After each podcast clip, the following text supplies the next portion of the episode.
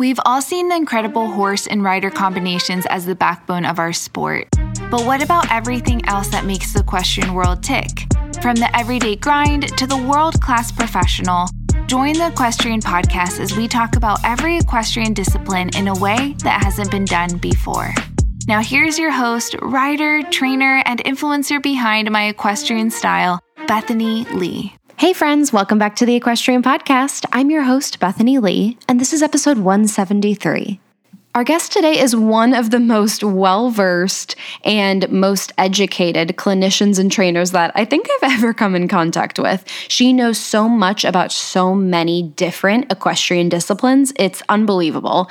She teaches clinics all over the country, all over the world, really.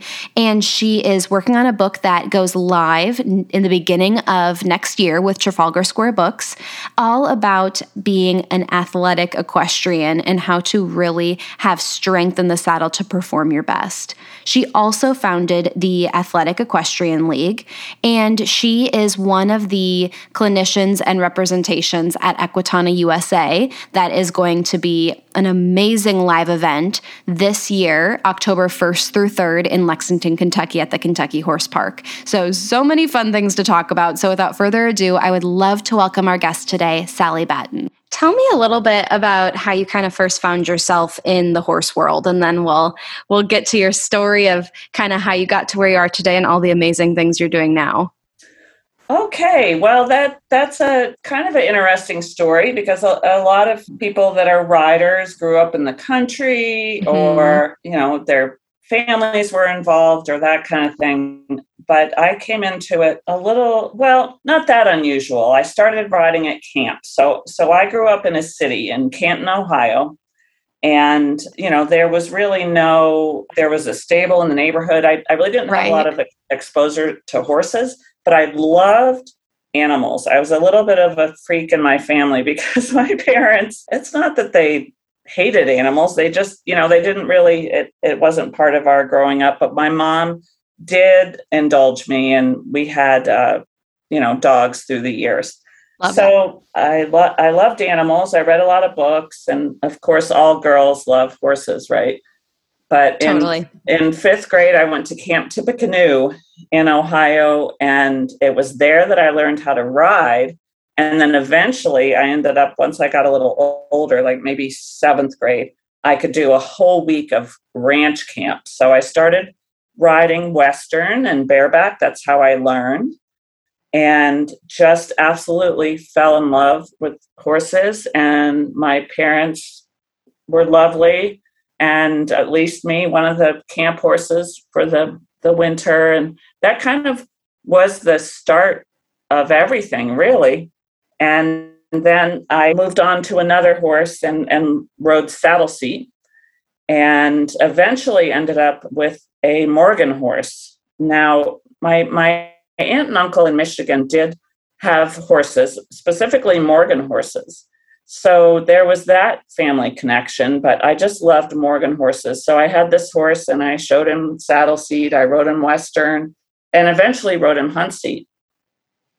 And then it was time to go to go to college and and I my two interests was were I either was going to be a vet or go into horses. And my dad was an executive at a at a major company, and he was like, "Horses, uh, I'm not so sure." So they encouraged me to go do pre vet, but I took Chem 101, and I just that that wasn't for me, you know. Sure. So. Yeah. So I transferred to Lake Erie College in Ohio and I majored in equestrian studies and English. And when I graduated, I got a job at Centenary College, which is now Centenary University in Hackettstown, New Jersey, as the stable manager. And after a year, the directors changed, and the director, Bunny O'Connell, uh, who I really credit with with my whole the rest of my equine career, said, What are you doing as a stable manager? You need to be in the equine studies program. So I started mm. teaching in classrooms. I was the assistant coach of the IHSA team, the Intercollegiate Horse Show Association team, and taught riding classes and and took the kids to shows and all that kind of stuff. And then after six years at Centenary, the job at Dartmouth College, which is in Hanover, New Hampshire, opened up and I applied and I got it. So at age 29, I became the director of riding and the head coach of the uh, varsity equestrian team. So that that's kind of the thumbnail thumbnail look at, at how I got started. Totally. And from there, I mean, when you were finishing up college and looking to kind of transition into your professional career, did you think that that's um, where you're going? Obviously, you were studying equine studies. What was right. your What was your goal at the time with that with that major? Well, you know, it's funny. I look back. I I kept you know like a writing diary back in seventh and eighth grade, and I'd I'd write down all of my dreams of, of horses. And, it, and in that diary, I say, I say, I really think that a, a career in horses and horsemanship is what I want to do. So teaching. So I just saw myself as as a riding instructor somewhere. I really never mm-hmm. at that time looked beyond even when I was in school. You know, I, di- I didn't really have a, a set kind of goal that I was trying to manifest. Although I, I have to say I am a very competitive person and, and you know, I go after what I want. So as a lot of us equestrians are. yes, I know. I know we're, we're, we're we have that similar uh, as a similar trait, don't we? Totally. Absolutely. Yeah. So yeah. tell me a little bit about what happened between there and then you had an amazing experience as a coach for the equestrian team at Dartmouth. So tell me a little bit about how that all transpired. Well, just, you know, years and years of, of coaching the team and and I really I really learned as I went. As I as I said recently, and and I don't know if it was my own podcast or or an article about me or something, but I I said I really definitely got better as I went along. I think I'm a much better trainer than I am uh, now than I was in the beginning. And you know, I just I just listened. I kept learning. It's so important. If I can't stress that enough to your listeners, keep learning. You you do definitely do not know everything and mm-hmm. and really it's you just need to be think of yourself as a lifelong learner absolutely and i think so, that's kind of the beauty of our sport that you can be heavily involved in our sport you know well into your 60s 70s right. or you know whatever right. and so i love hearing from riders and trainers or just equestrian professionals that have been in the industry for decades and decades and right. how they will still say I am nowhere close to knowing it all. It's like the more you learn, the more you realize you don't know. Um, Absolutely, and you need to stay open to that, and right. and and just constantly learn, and and that's what I did. And you know, I had a lot of great mentors along the way, and and a lot of people that helped me, and and I think it just you know got me to this point where I could actually you know research and and write a book which i'm sure we'll be talking about. But but all those years coaching at dartmouth i just loved coaching that college student age. It, it's also i have to say for for any of the equine professionals that the college world is a great place to be because you get benefits. You get vacation, you get health benefits, you get retirement, you know, but besides the satisfaction of of teaching these college kids, it's just a wonderful, wonderful career. And for me, it provided my house. I lived right on the, the farm at Dartmouth. Oh, nice. So, yep, and I brought up three kids there. So, you know, you know, comparatively, like there there are people that that are professionals and in, in really good years they make more money, but you know, when you're in the college situation, you're getting a salary, and if if the you know if the the economy tanks, you're still going to get paid. So I always tell young professionals that it's a it's a great place to be. But it was it was really great through the years. I got very involved in the Intercollegiate Horse Show Association. I was a regional president. I was on the board. I was eventually the national steward of the whole organization And the, the Dartmouth team really had some some great successes and Ivy League champions and regional champions and national success. So it was really a career for me and I learned a lot and had a lot of fun. How would you recommend other equestrians who are looking to learn more and, and kind of get more experience, but just to to continue being that lifelong student, like you were saying, where what are some tips that you would have for us and you know, kind of the the route to kind of gain some of that knowledge? Yeah, boy, that's an interesting question. So so if they're if they're very young, like entering college, I I highly recommend an equestrian studies or equine studies. If and if you even if you don't major in it, even if they have a minor, it's just a great place to network. But but even if you don't do that, so let's say you're you're out teaching somewhere, you're a trainer at a at a private barn, just tap all of the resources available to you. Obviously, the the owner of your barn, if it's not you right away, you know you're gonna you're gonna talk to them and and kind of ride with them. And and as many people as you can ride with clinic opportunities like equitana that we're going to be talking about that that you can you know uh, ride with nationally ranked clinicians. Anything that you can do to just keep improving and learning. I also highly recommend getting certified as an instructor. There are many different paths that you can go. I'm an American Riding Instructors Association certified trainer. I'm a USHJA certified trainer.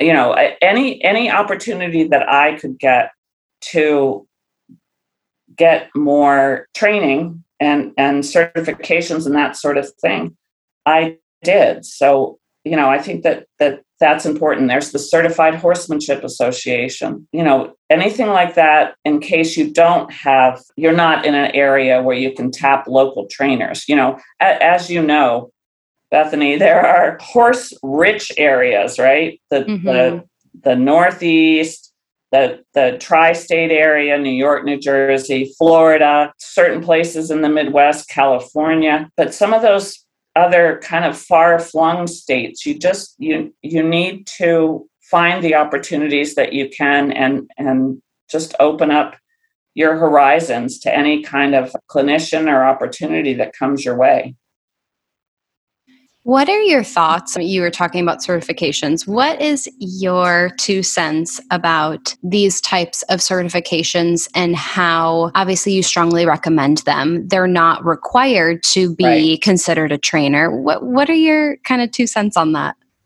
Well, my two cents is are that to me it's somewhat horrifying that like to cut hair in this country, you have to have a nationally recognized certification, right? To be a golf professional, you go through the the PGA school that are that are all over the country, and yet in for us to teach riders on 1,200 pound animals, there is no required certification. So even though it's not required, uh, there are some states, I know Massachusetts have to go through their certification program, but I don't know a lot about it.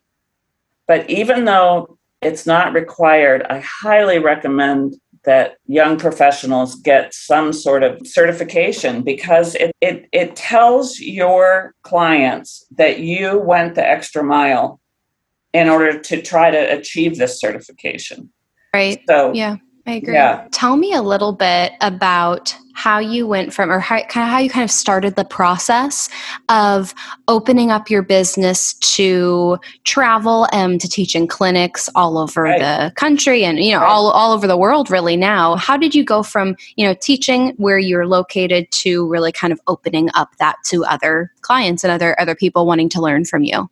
Right. Well, it, you know, it's it's kind of interesting how that happened, but once again, it's because I was working in a college. So I would have prospective students come to Dartmouth, and the the the students would some of them were involved in the Pony Club, the United States Pony Club.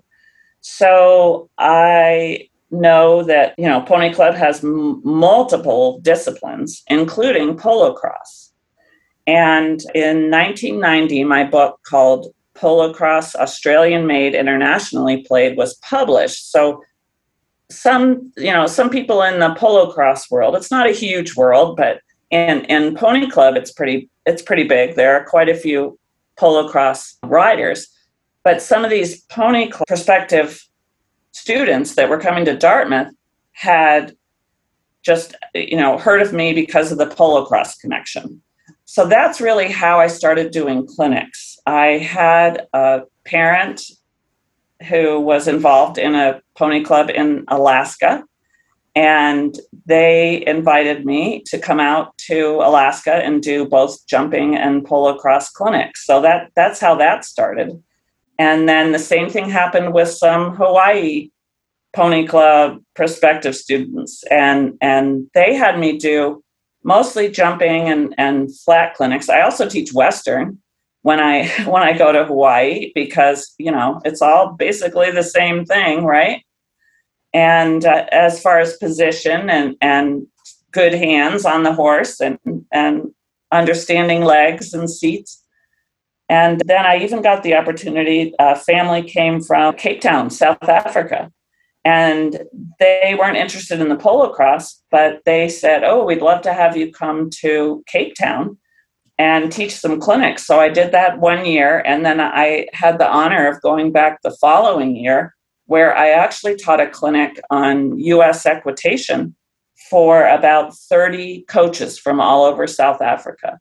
Oh wow. Yeah, so that that was that was really really uh, cool experience. And then of course when I go to all these exotic places, I also get to in South Africa, I got to go on safari. When I go to Alaska, I get wow. to go on a float plane over and, and go to Katmai and walk with the grizzly bears. So and cool. In Hawaii, I got to go shark cage diving. So yeah, it, it's all it's all been very good. And I always say polocrosse has been very good to me, but it's bigger than that.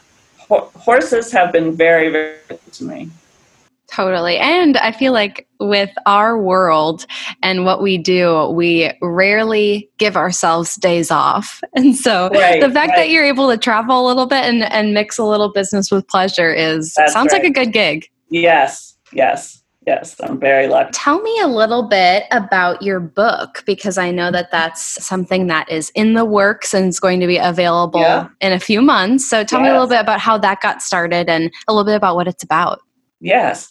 Well, basically, the book is called The Athletic Equestrian, and I wanted to write a book about all the things that I teach to all my students in, in my clinics. So, and all of the things that I've learned teaching my Dartmouth students. So, what I always say when I go teach a clinic is I teach my clinics a lot like I taught my team practices. So, you're going to be you're going to have the opportunity to do a lot of the same things that my that my team riders got to do so that's really how it how it all started and i have a co-writer christina keim who's the head coach of the university in new hampshire ihsa team and last year we just worked on it all year. I had multiple five or six photo shoots.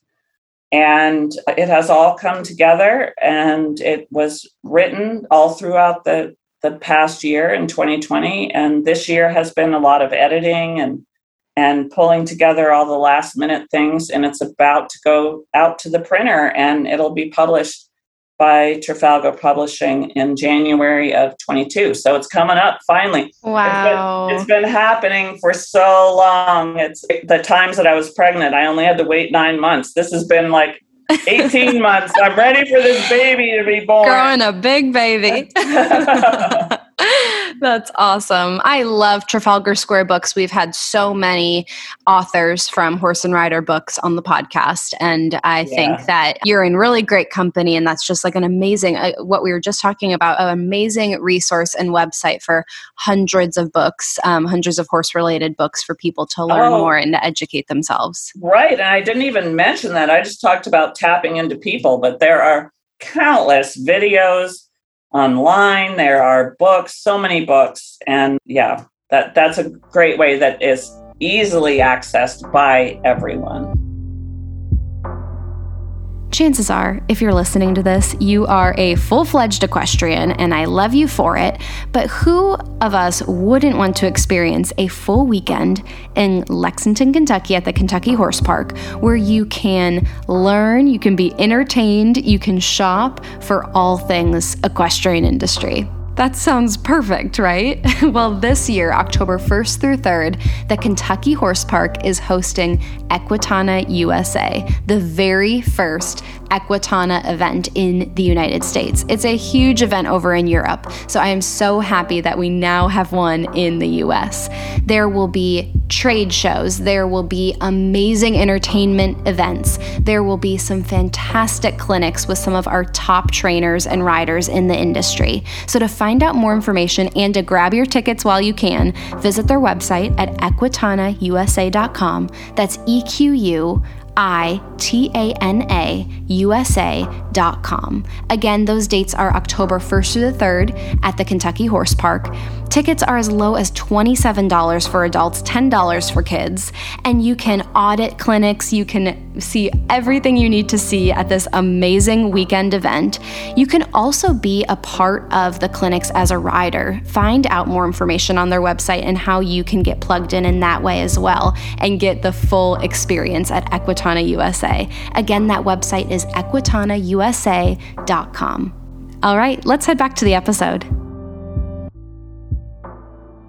kind of uh, switching gears a little bit, question for you because I'm a little curious. How much riding or saddle time do you currently have? Are you riding a lot? Are you are you spending i know you're super busy but right. tell me a little bit about that and then tell me about in your opinion the importance as an instructor as a trainer as a clinician for you to be riding and and and also having a riding career as a trainer and what what your uh, kind of uh, opinion is about having having that dynamic to your training Right. Well, first, first I'll say that that the first part of that answer is currently I do not ride very much. I have some back issues and I prefer like I'd rather be able to walk than ride. You know what I mean? Like mm-hmm. riding, especially the canter, I have a lot of like pelvis issues.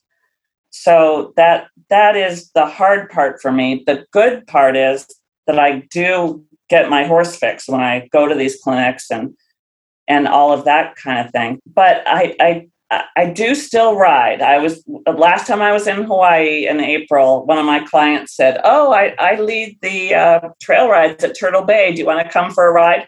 Oh, yes, I will be there. Yeah, yeah, right.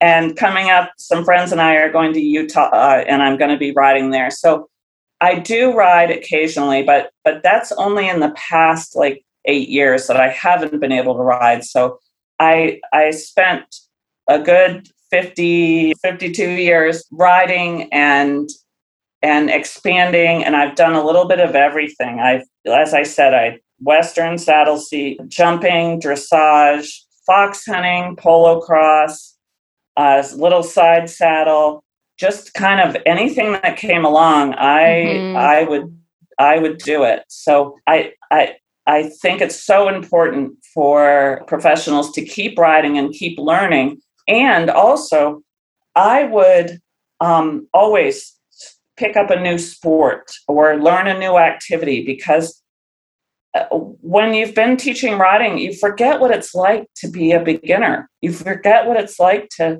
to do it for the first time.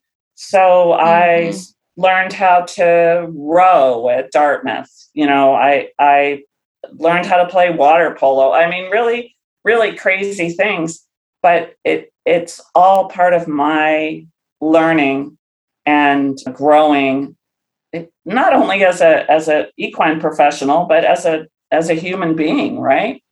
Yeah, definitely. Sally, you sound pretty athletic in general. You know what? I, I do. I hike every single day. I did last year in COVID, I did these virtual virtual challenges and like the Ring of Kerry in Ireland is a hundred or 200 miles. I forget how many miles.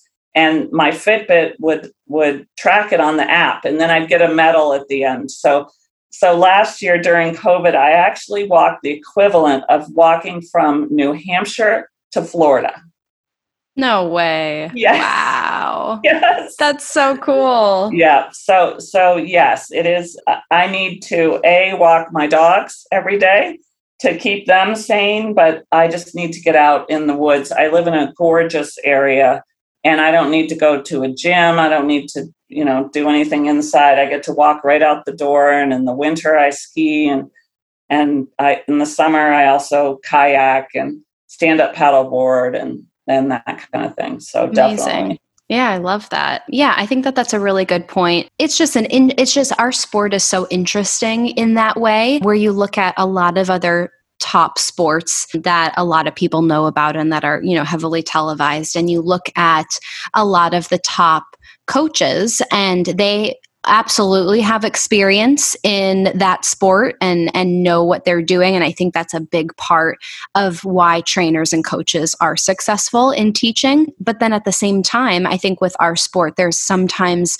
this misconception that trainers need to be actively riding showing top of the level you know you know day in and day out where i mm-hmm. think that there are there's a lot to be said about about focusing on training and kind of honing in on that skill set and right. that the tra- top trainers don't necessarily have to be top riders right. just like how you see with some of our top coaches in other sports in the world right, right. and and also part of that and i'm going to preface it by saying there are many top riders who are fantastic trainers. Yes. But there uh, sometimes those top riders are not the greatest trainers because they're they're naturally gifted. Yes, they've worked and worked and worked and worked to hone their craft and to hone mm-hmm. their skills.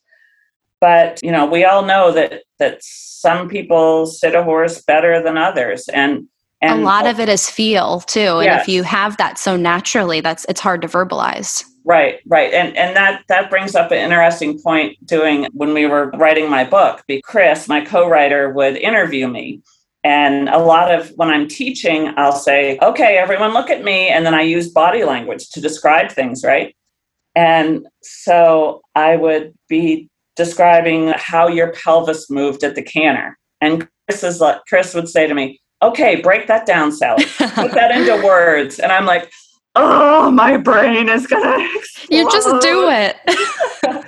it's not that you just do it. It's just that normally there, there's, you know, I'm moving my body. I'm, I'm acting like the horse. I'm using my arms. And sure. So I had to just get rid of all of the body language and just put it into words. So that that was an exercise for me for yeah. sure. But that's why you had a co-writer. So yes, right. that's right. amazing. Yeah, right. I love that. So Equitana is right around the corner. It's yes. like the first weekend of October, and I know you're going to be involved. Tell me a little bit about what you plan to do there.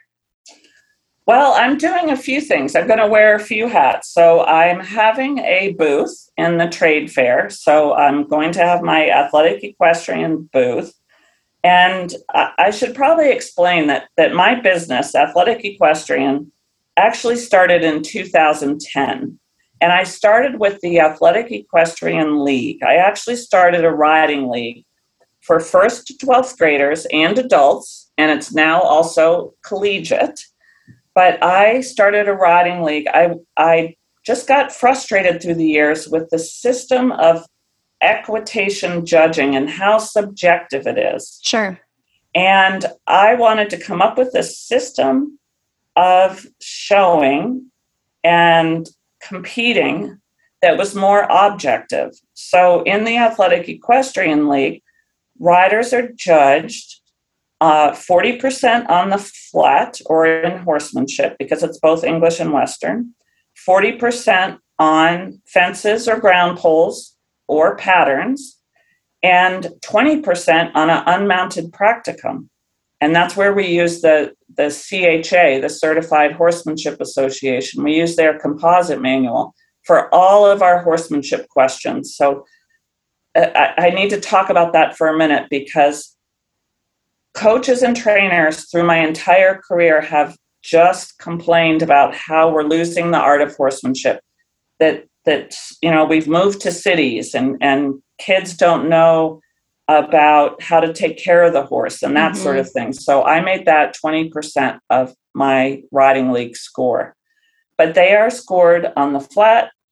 They are scored uh, for the hunters for the English side on the flat over fences and an unmounted practicum. And all three of those are scores. So they actually get a score on the flat and they get a score over fences. And and also for the fences, I was a little frustrated with with riders who would come to me who had done big eq, but they halted standing up out of the saddle or you know rode around a course up in their two point the whole time and and so i've made my fences courses where they'll jump two jumps and then they'll come down to the trot and change direction and then they'll jump another jump and then they'll have to halt. So you see what I'm saying? It's not just mm-hmm. go jump eight jumps. Right.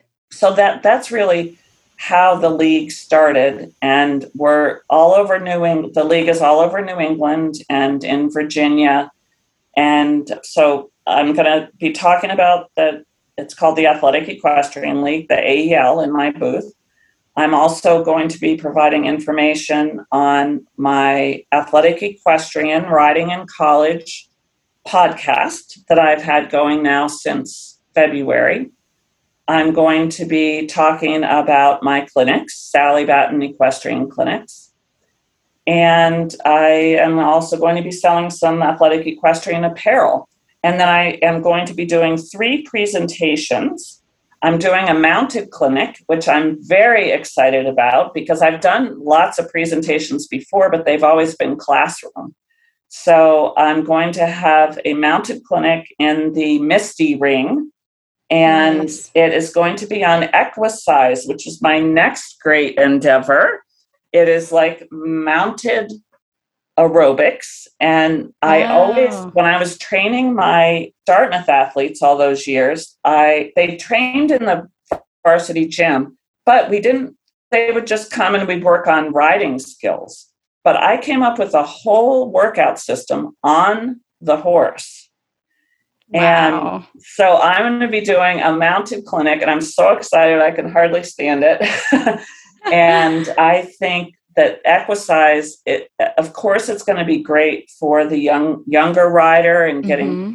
fitter for their competitions. But I I think my biggest audience is going to be my amateur adults who just want to do a mounted fitness program and mm-hmm. talk about you know when you do fitness programs there's low impact well this is like no impact right because right. You're, you're up off the ground mm-hmm. but that's not to say that it's no work yeah my riders when they're doing exercise are yeah. sweating oh I love and, it and i modify it for different levels so if you need to you can do these exercises at the walk but my my ultimate Dartmouth athletes were able to do the Equisize program with no stirrups. Wow. So they got the the mega exercise. mega workout. Yeah. Yeah. Wow. I'm doing I'm also doing a classroom session called Riding in College, Studies, Saddles and Showing. And I'm doing a classroom session called Athletic Equestrian, Ride Like a Varsity Athlete, which will be featuring a lot of the information from my book as well as some of the photos from the book. So I'm excited about all wow. three of those. I'm doing one on each day. Nice. Oh, that's amazing. And for those listening who don't know a bunch about Equitana, it has been a huge live event that is going to be in the US for the first time this mm-hmm. year. It was supposed to be during COVID, but right. this will be the first live event, October 1st yeah. through 3rd in Kentucky.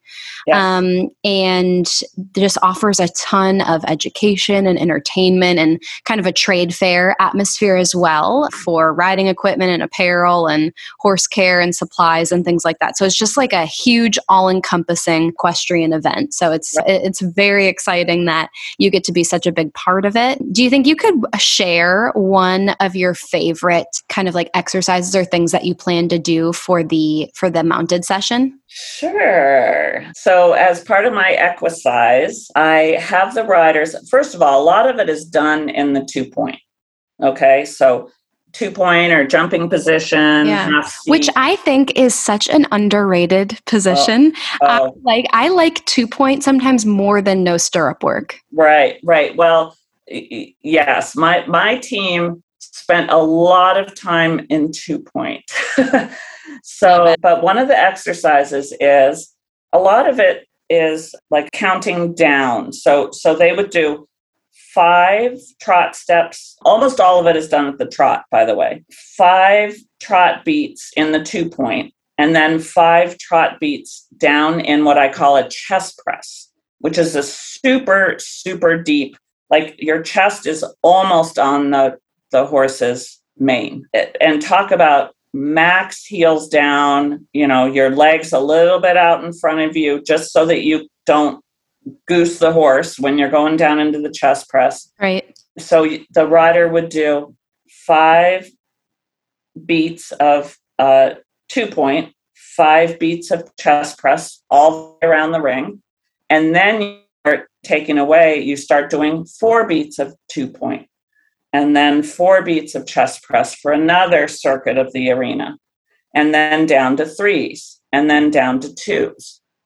So it, it's amazing how fast your your breath will your your respiration will increase and how fast you'll start sweating. Mm-hmm. And then hmm. there's there's all kinds of arm exercises. I call them Popeye arms and stop sign and victory and I have all kinds of things going on. So oh, everybody so come to Equitana, and if you can't get in as a rider, you can apply right now to be a to be a rider in the clinic. But if not, come come watch it and audit because auditing, watching it is included in your entry, you know, fee to get into the park. So so cool. Oh, that yeah. is so exciting. Well, Sally, thank you so much for taking the time to come on and share a little bit. You do so much and you are such a wealth of knowledge. So I'm so excited to see you at Equitana. But thank you so much again for coming on and sharing. And I wish you all the best. Thank you for having me, Bethany. This has been fun. All right, that is all I have for you today. Thank you so much for tuning in. If you liked what you heard, please take a minute and write a review on iTunes. I would so appreciate it. It helps people like you find the podcast and it helps me get some killer guests. Thank you so much, and I will talk to you next week.